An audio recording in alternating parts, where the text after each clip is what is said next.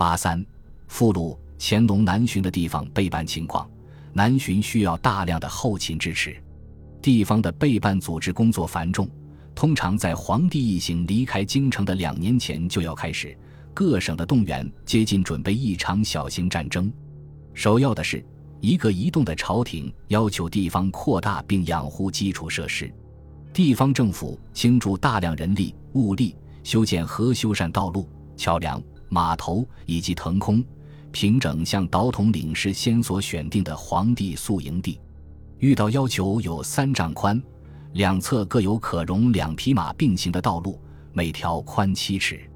一七五零年，工部请求遵循第一次南巡上报开支以及征用必须人夫的成立。乾隆皇帝余允。据一七四三年乾隆第一次出巡区复孔庙所立章程，公堂支付的地方人夫工价。包括宿营地每座一百六十名，白天监营每座八十名，陆路每里三十五名。以前巡行山东所用设备的标准稍低些，每座宿营八十人，每座监营四十人，陆路每里二十五人。与乾隆首次南巡安营的最小值及陆路里程相乘，可以知道约五十零零零人夫，这是满足最基本道路和宿营的最低数字。这一人夫大军听命于地方官，着手清理和平整路基和宿营地面，修建码头、马厩、库房，挖掘路旁水井，修建路边栅栏，树立线、省界碑，沿整个巡行路线建立台站，保证通信畅通。征调和安排基本的运输设备也需要大量的地方资源。皇帝贴身随从中的所有高级成员都要骑马。因此，所要求的马匹数目大得惊人。第三章已指出，官方厘定的皇帝贴身随从的马匹数是六零零零。为保证随时可以得到六零零零匹马，在指定地点预备的马匹总数达十八零零零二十零零零匹。朝廷令江南地方大员从八旗和露营驻地征用约八零零零十零零零匹马。更南边的浙江省官员要从该省的八旗和露营驻地安排五零零零匹马，供皇帝一行使用。在山东巡抚、提督从驿站征集一百三十匹马，从各露营和驻防八旗征用八百二十六匹，总数为一八百五十六匹。直隶总督要额外准备一零零零匹马，当皇帝一行经过德州返京时，替换疲乏的马匹。一七六二年巡行中，在德州供皇帝随从替换的大多数马匹来自青州驻防八旗，他也派了三百三十驻防士兵负责这些马匹。征调和安排如此大量的马匹，是对后勤的挑战。南巡经由省份，因为要求日益增多，大都发现他们自己驻军的坐骑供应不足。一七五五年，就在乾隆朝第一次准噶尔之役结束后。江宁驻防八旗将军希尔门、京口驻防八旗将军海常以及两江总督尹继善会前请求同意派官员前往张家口的官办牧场买约三零零零匹马，以备办即将到来的南巡。兵部对此议奏，很显然，如此大规模征调马匹仍嫌不足。六个月后，河南巡抚图尔炳阿上奏。他刚将二五百匹马转交江苏，以备办即将到来的南巡。需要从河南得到额外的马匹，可能说明了江苏的马匹不仅供应短缺，而且也处于替换。为了避免出现马匹疲乏问题，并减少支出，浙江的一些大员用邻省的土马充数。遗憾的是，这种方法自身有一些问题。土马个头小。不如在北方草场喂养的马，以及沿长城市场购买的口马强壮。长远来看，使用土马只能填补巡行所需量的百分之二十至三十，这对短期马匹储备没有什么作用，且增加了整个支出。省里的官员也花费大量时间和精力协调皇帝的行进，并在全省地方根据皇帝一行的行进路线放养大量马匹，整个行程。皇帝护从所需的马匹数目在四零零零六零零零间浮动，这由所处地点及由此带来的随从规模所决定。皇帝一行抵达江苏北部的黄河沿岸，皇帝随从的规模就有所缩小，而前往附近名胜的随从又进一步减少。一七五七年，在长江北岸放养了约四二百匹马，其中宿迁县顺河集五百匹，清江浦三七百匹。同时，约四四百匹驻防八旗的马匹在长江南岸的镇江放养。官员们不得不将镇江放养马匹的大部分向南移至苏州，用以替代皇帝一行从浙江返程至此已疲乏的马匹。这反过来迫使官员从江苏北部摆渡一六百匹马过江，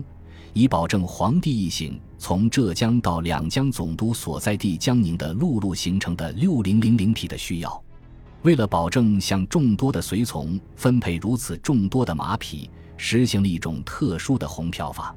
除马匹外，也征用同样大量、随时可能需要的人夫、车辆、牲畜，以备南巡。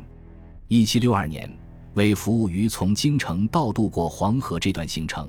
直隶总督方官城从十个县雇佣约二八百六十一名人夫，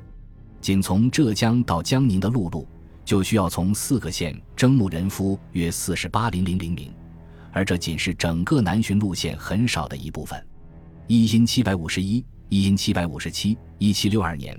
兵部从顺天府征调了四百辆车，在直隶和江南，地方官员雇佣约五百民用车辆。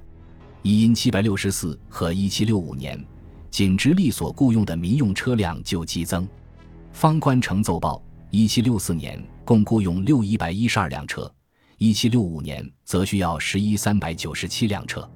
一七八零年，官员上奏，共使用了七百七十辆车，并在江宁、淮安、扬州府雇佣了约一八百头骡子。最后，为了一七五七年南巡，各省向直隶申请了约一三百头骆驼。一七五一年，兵部向山东拨付了九百二十四头骆驼。皇帝出巡路线中所渡过的两条主要河流。黄河和长江都在江苏省，两次渡河要求大量的后勤筹备。江苏省黄河和大运河交汇处的驻守官员负责渡黄河，为了便利渡河，他们沿黄河南北两岸修建了三十个木质码头，又专门建造了一个专门的御用码头。在九百艘用于黄河的渡船中，三十艘供皇帝使用，一百艘供皇帝的亲军使用。八十艘用来载运马匹，从清河、铜山县雇佣了约二十一六百名人夫，这一数字到乾隆皇帝一七六五年南巡时增至三十一六百人。渡长江同样复杂，除了征调用以摆渡人员、马匹、木柴等物资的约一五百艘船之外，还要在瓜州、京口、钱家港、象山修建码头。渡过黄河后不久，在直隶场这个地方。皇帝一行换乘船只沿大运河前行。皇帝的船队由十一艘船组成：祥凤艇、安福炉两艘湖船，一艘铺里船，三艘正黄船，三艘副黄船。仓场总督负责这些船，将它们停靠在宿迁县，等候皇帝一行的到来。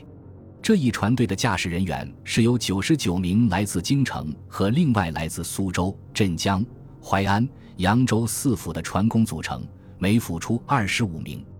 另外的四百四十一艘船组成的船队，搭载皇帝贴身随从的其余人员，承载御前侍卫、大学士、来自上寺院的二十四匹御马、二十四名喇嘛，以及来自兵部高官的船只，位于皇帝船队的前部，其余的尾随。从江苏到浙江边境，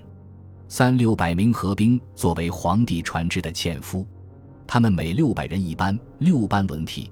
而在渡黄河时需要为他们额外准备二百艘船。这些仅是皇帝贴身随从的后勤要求。此外，必须要加上皇太后的单独一班人，包括皇后和一些挑选出来的妃嫔。皇太后护从人员包括十二艘船，供皇太后、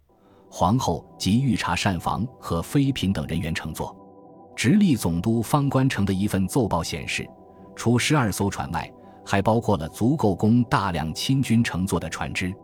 当他们返回京城时，约八百名河兵和七五百名雇佣的平民在直隶境内作为纤夫，沿大运河拉皇帝的后妃们渡过实战。安排这么多船工也是一直受关注的问题。一七五零年，两江总督黄廷贵表示，皇帝宿营地需要保障安全，以防止为皇帝船队服务的十零零零多船工和纤夫偷抢储备的粮食。经向导出统领、负责监督所有安全事宜的赵会同意，黄廷贵挑选了约百名卫兵，他们被置于来自江宁各地的四十位巡检的监管之下。除了皇太后和皇帝护从使用的船只，在六个府另雇用各种形状和大小船只，以满足南巡中备办人员的来往需求。沿大运河南巡返京途中，所有船只的备办纤夫总数设定为每站十零零零人。一七五零年一份奏报的数字是：北上水路有十七站。借此，我们可以算出。地方官员征用了约一百七十零零零名纤夫，而且章程规定，在瓜州渡过长江后，平地每站另有五四百名纤夫，而山地每站额外有六一百名纤夫。如此，纤夫总人数相当保守的估算，将高达二百零零零名。例如，一七六五年在直隶场与常家口间沿大运河的八座宿营地。平地每站地方官员要准备十一九百六十名纤夫，山地要准备十六九百四十人。假定这一部分南巡路线用于整个平地，那么一七六五年的南巡官员仅此八站就要准备九十五六百八十名纤夫，再加上剩下的九站每站原有的十零零零名，一七六五年的纤夫总数至少一百八十五六百八十人。据目前已有的材料。备办一次乾隆皇帝及其护从南巡所征用的人力和运输装备，及粗略和保守的估算是：十八零零零辆车，二四百头骡，二二百头骆驼，三四百五十艘船，十八零零零二十零零零匹马，约三百零零零名纤夫人夫及施工人员。这些数字很有代表性，但绝非全部，也不完备。我所使用的现有一手文献，许多仅是关于江苏省的。遗憾的是，我还未发现涉及更大范围的档案资料，能够进行更为全面的估算。纵然如此，从目前我所得到的有限资料，还是可以看出，乾隆皇帝的南巡是对后勤的一整套挑战，接近于一次非同一般意义的战争动员。本集播放完毕，感谢您的收听，喜欢请订阅加关注，主页有更多精彩内容。